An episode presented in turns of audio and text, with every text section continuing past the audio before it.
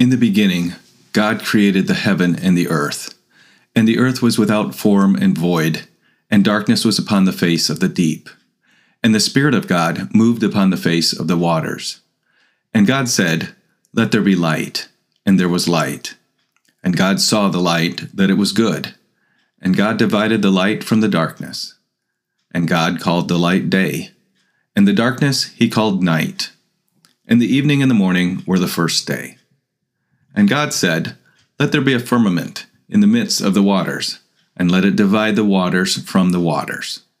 And God made the firmament, and divided the waters which were under the firmament from the waters which were above the firmament. And it was so.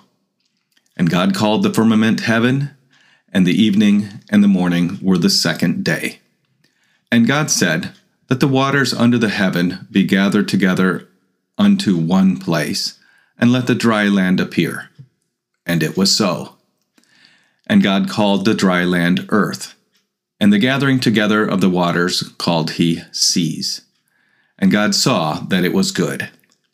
And God said, Let the earth bring forth grass, the herb yielding seed, and the fruit tree yielding fruit after his kind, whose seed is in itself upon the earth.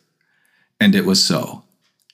And the earth brought forth grass, and herb yielding seed after his kind, and the tree yielding fruit, whose seed was in itself after his kind. And God saw that it was good. And the evening and the morning were the third day. And God said, Let there be lights in the firmament of the heaven to divide the day from the night, and let them be for signs, and for seasons, and for days and years. And let them be for lights in the firmament of the heaven to give light upon the earth. And it was so. And God made two great lights, the greater light to rule the day, and the lesser light to rule the night. He made the stars also. And God set them in the firmament of the heaven to give light upon the earth, and to rule over the day and over the night, and to divide the light from the darkness. And God saw that it was good, and the evening and the morning were the fourth day. And God said, let the waters bring forth abundantly the moving creature that has life, and fowl that may fly above the earth in the open firmament of heaven. And God created great whales, and every living creature that moves, which the waters brought forth abundantly after their kind, and every winged fowl after his kind. And God saw that it was good.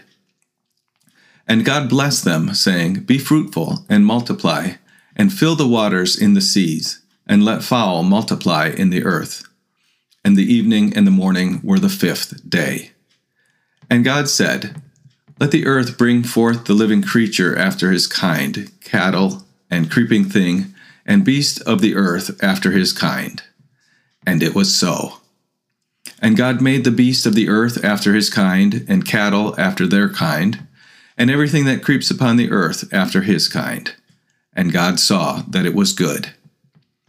And God said, Let us make man in our image, after our likeness, and let them have dominion over the fish of the sea, and over the fowl of the air, and over the cattle, and over all the earth, and over every creeping thing that creeps upon the earth. So God created man in his own image. In the image of God created he him. Male and female created he them. And God blessed them. And God said unto them, Be fruitful and multiply, and replenish the earth, and subdue it, and have dominion over the fish of the sea, and over the fowl of the air, and over every living thing that moves upon the earth. And God said, Behold, I have given you every herb bearing seed, which is upon the face of all the earth, and every tree, in the which is the fruit of a tree yielding seed. To you it shall be for meat. And to every beast of the earth, and to every fowl of the air, and to everything that creeps upon the earth, wherein there is life, I have given every green herb for meat. And it was so. And God saw everything that he had made, and, behold, it was very good. And the evening and the morning were the sixth day.